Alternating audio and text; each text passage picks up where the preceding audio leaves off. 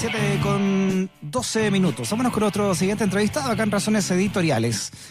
Fíjate que eh, ayer la ocupación de camas en unidades de pacientes críticos de la región de Coquimbo llegó al 93%, según el reporte del Servicio de Salud.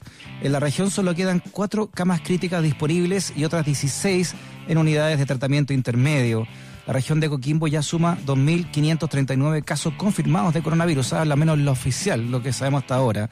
Vamos a conocer de la realidad de la región de Coquimbo y para eso vamos a conversar con Osvaldo Iribarren, doctor, decano de la Facultad de Medicina de la Universidad Católica del Norte. Doctor Iribarren, bienvenido a Razones Editoriales.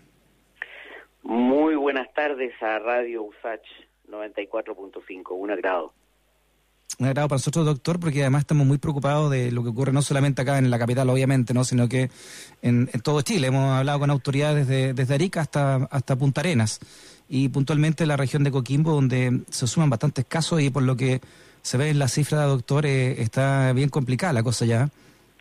Bueno, eh, eso es, cierto. Nosotros estamos eh, con una cantidad de casos acumulados, como usted bien ya señaló, más de 2.500 eh, y la verdad es que esos números, un 93, un 94% de las camas ocupadas, eh, eso no es exactamente así.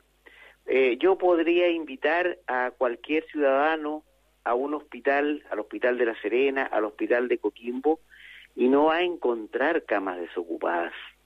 Porque, claro, están los pacientes COVID que hoy día tenemos muchos pacientes COVID eh, nativos de la región de Coquimbo, pero además tenemos una gran cantidad de pacientes que son trasladados de la región metropolitana y en nuestros hospitales tenemos muchos pacientes también. Y hay otras enfermedades que también necesitan cuidados intensivos, que también necesitan ventilación mecánica. Así es que eh, la verdad es que hoy nuestros hospitales están saturados. Y están saturados porque la cantidad de casos nuevos que están apareciendo es muy preocupante, es alarmante, son demasiados. Y va a llegar el minuto en que ya eh, no vamos a poder dar abasto. La situación está en un punto de infección que nos tiene a todos muy preocupados, verdaderamente muy preocupados. Fíjese que hoy en su cuenta de Twitter el, diputado Núñez, ¿no? De allá de la zona de Coquimbo, eh, publicaba una foto de un camión eh, como con varios eh, ataúdes, ¿no? Como, como llevando ataúdes a, a domicilio, ¿no? un, un, delivery de, como dijo el Washington Post, ¿no? Que un delivery de, de ataúdes. Eso es una pandemia, eso es efectivamente una epidemia. Es que sabe que ahí es donde tenemos una, una situación que nos amarga, nos preocupa intensamente, porque la única manera de que no se nos atiborren, no se nos rebalsen los hospitales con pacientes que necesitan urgentemente atención intensiva para sobrevivir, es que disminuyamos la cantidad de casos nuevos que ocurren. No existe otra manera, porque se ha hecho un gigantesco esfuerzo para poder prepararse para recibir muchos pacientes que necesitan cuidados intensivos. Pero desafortunadamente, al lado afuera del hospital, usted, yo, la comunidad, no ha entendido que la gente se está muriendo de una manera terrible.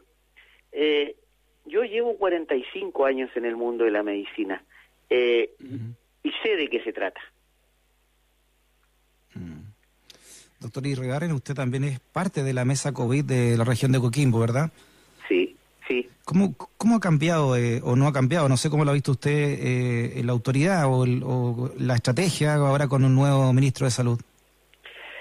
Es que podemos cambiar muchos ministros de salud, pero mientras la gente, el común del chileno, no cambie en su manera de percibir lo que está pasando, eh, puede que ayude a que sea mejor percibido, pero lo que tenemos que hacer hoy día los chilenos es darnos cuenta que estamos al borde de una situación catastrófica en que van a llegar los pacientes a un hospital y porque podemos tener ventilador, muchos ventiladores mecánicos, Pero ¿qué sacamos con tener tantos ventiladores mecánicos si no tenemos una cama donde poner a un paciente?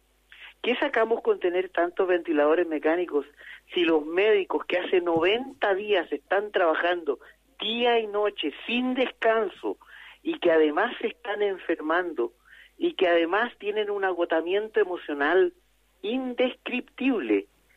A mm. los médicos que están de turno en las unidades de emergencia se les mueren dos, tres, cuatro, cinco pacientes en un turno. Es que eso es horroroso. Y eso la única manera de controlarlo y de evitarlo es que la gente, el común de las personas que va por la calle, no puede hacerlo.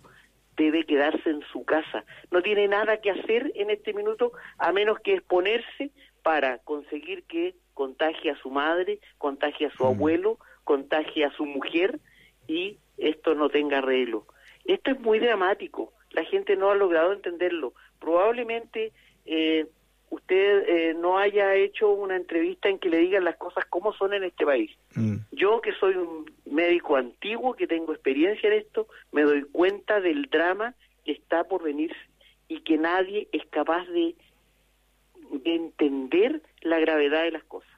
Esa es la realidad. así como, como lo ve, ¿no? Y con su experiencia también de primera línea, doctor Irrebarren, ¿cree que esto podría seguir aún empeorando?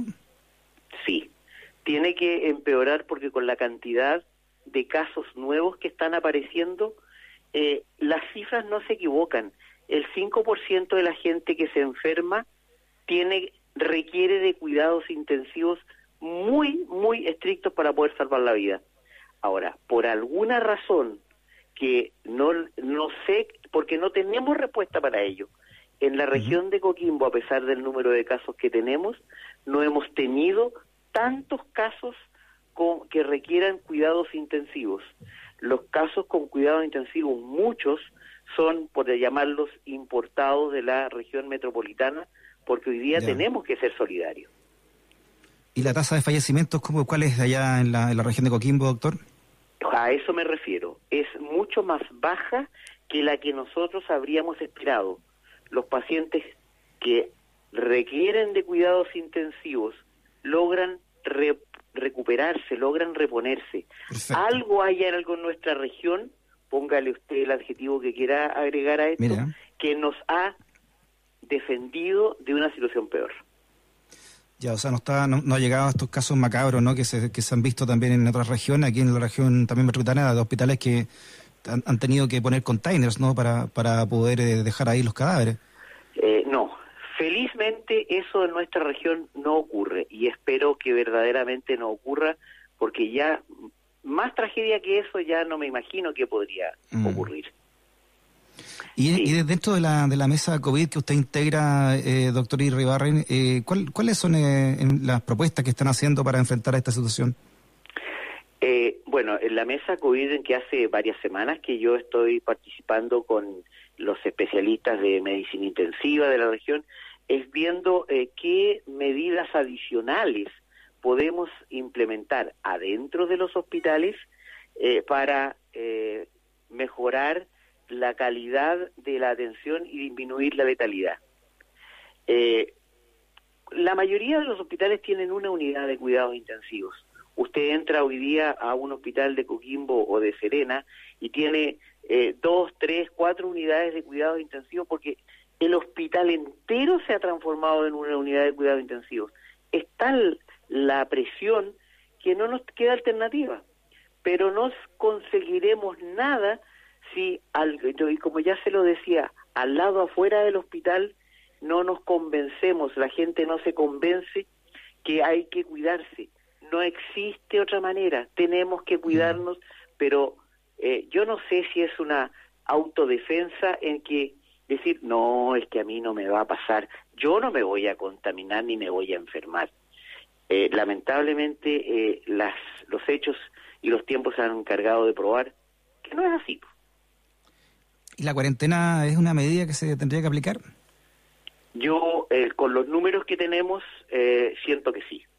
Debió haberse implementado y con el rigor que se está implementando ahora, en la, en la región metropolitana, en la región de Valparaíso, en que, porque eso es una cuarentena. es no poder salir durante un tiempo. Eh, y la gente eh, no, no, no, no lo entendió o no quiso entenderlo.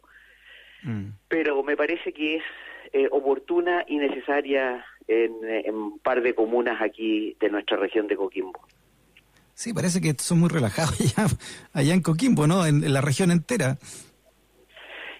No, es que estos no son tiempos para relajo, son tiempos para ser extremadamente responsables, extremadamente rigurosos y ahí todavía, eh, como dice el chileno, nos falta una P, nos falta un poquito. ¿Pero qué falta, doctor? Perdón, ¿falta ahí una, una, una comunicación mejor? ¿Falta más pedagogía? Eh, ¿qué, porque la gente realmente entienda que detrás de esto hay una tragedia. Eh, sí, probablemente una mejor campaña eh, más insistente, más directa a la comunidad de que esta la gente que se enferma de esta enfermedad y que tiene más de 70 años se va a morir. O sea, si su mamá se va a infectar con esto, usted se va a quedar huérfano. Suena terrible, suena espantoso, mm. pero eso es. Lamentablemente. doctor, sí, ¿cuál es la situación del Valle del Elqui, no de las zonas que están eh, más alejadas ahí de la, de, la costa? Eh, bueno, cuando yo le decía que hay algo que tiene nuestra región que está como eh, por decirlo, defendiendo a nuestra comunidad, eh, probablemente pueda ser con eh, la densidad de población, probablemente mm. con la temperatura ambiental, tal vez eh, con la cantidad de viento que tenemos y polución muchísimo menor. Los valles interiores han tenido una condición bastante menor, excepto Ovalle que tuvo en un minuto una situación crítica también pero eh, hemos sido afortunados. Hasta la fecha hemos sido, eh, hemos tenido un poco más suerte porque eh, no podemos decir éxito. Aquí esto tiene que ver con cosas formales y concretas que no han resultado, mm. pero el azar nos ha hecho que estemos en una situación un poco mejor. Oiga, doctor, la energía también hay de los valles, ¿no?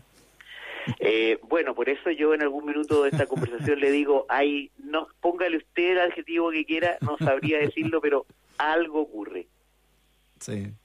No, eh, solamente el milagro del pisco el que producen ustedes entonces, ¿ya? Eh, ojalá que así fuera, oiga. Del fondo de nuestros corazones aquí en la región de Coquimbo queremos que sea así. Muy bien, el decano de la Facultad de Medicina de la Universidad Católica del Norte, también miembro de la mesa COVID regional, el doctor Osvaldo Iribarren, en Razones Editoriales. Eh, doctor Iribarren, eh, muchas gracias por su entrevista. Le mandamos un abrazo grande hasta allá. Un agrado estar conversando con usted en la radio de la Universidad de Santiago de Chile. Muchas gracias. A usted, doctor, que esté bien. Chao. Estamos en pie gracias a nuestras razones editoriales. 94.5 USACH, la radio de un mundo que cambia.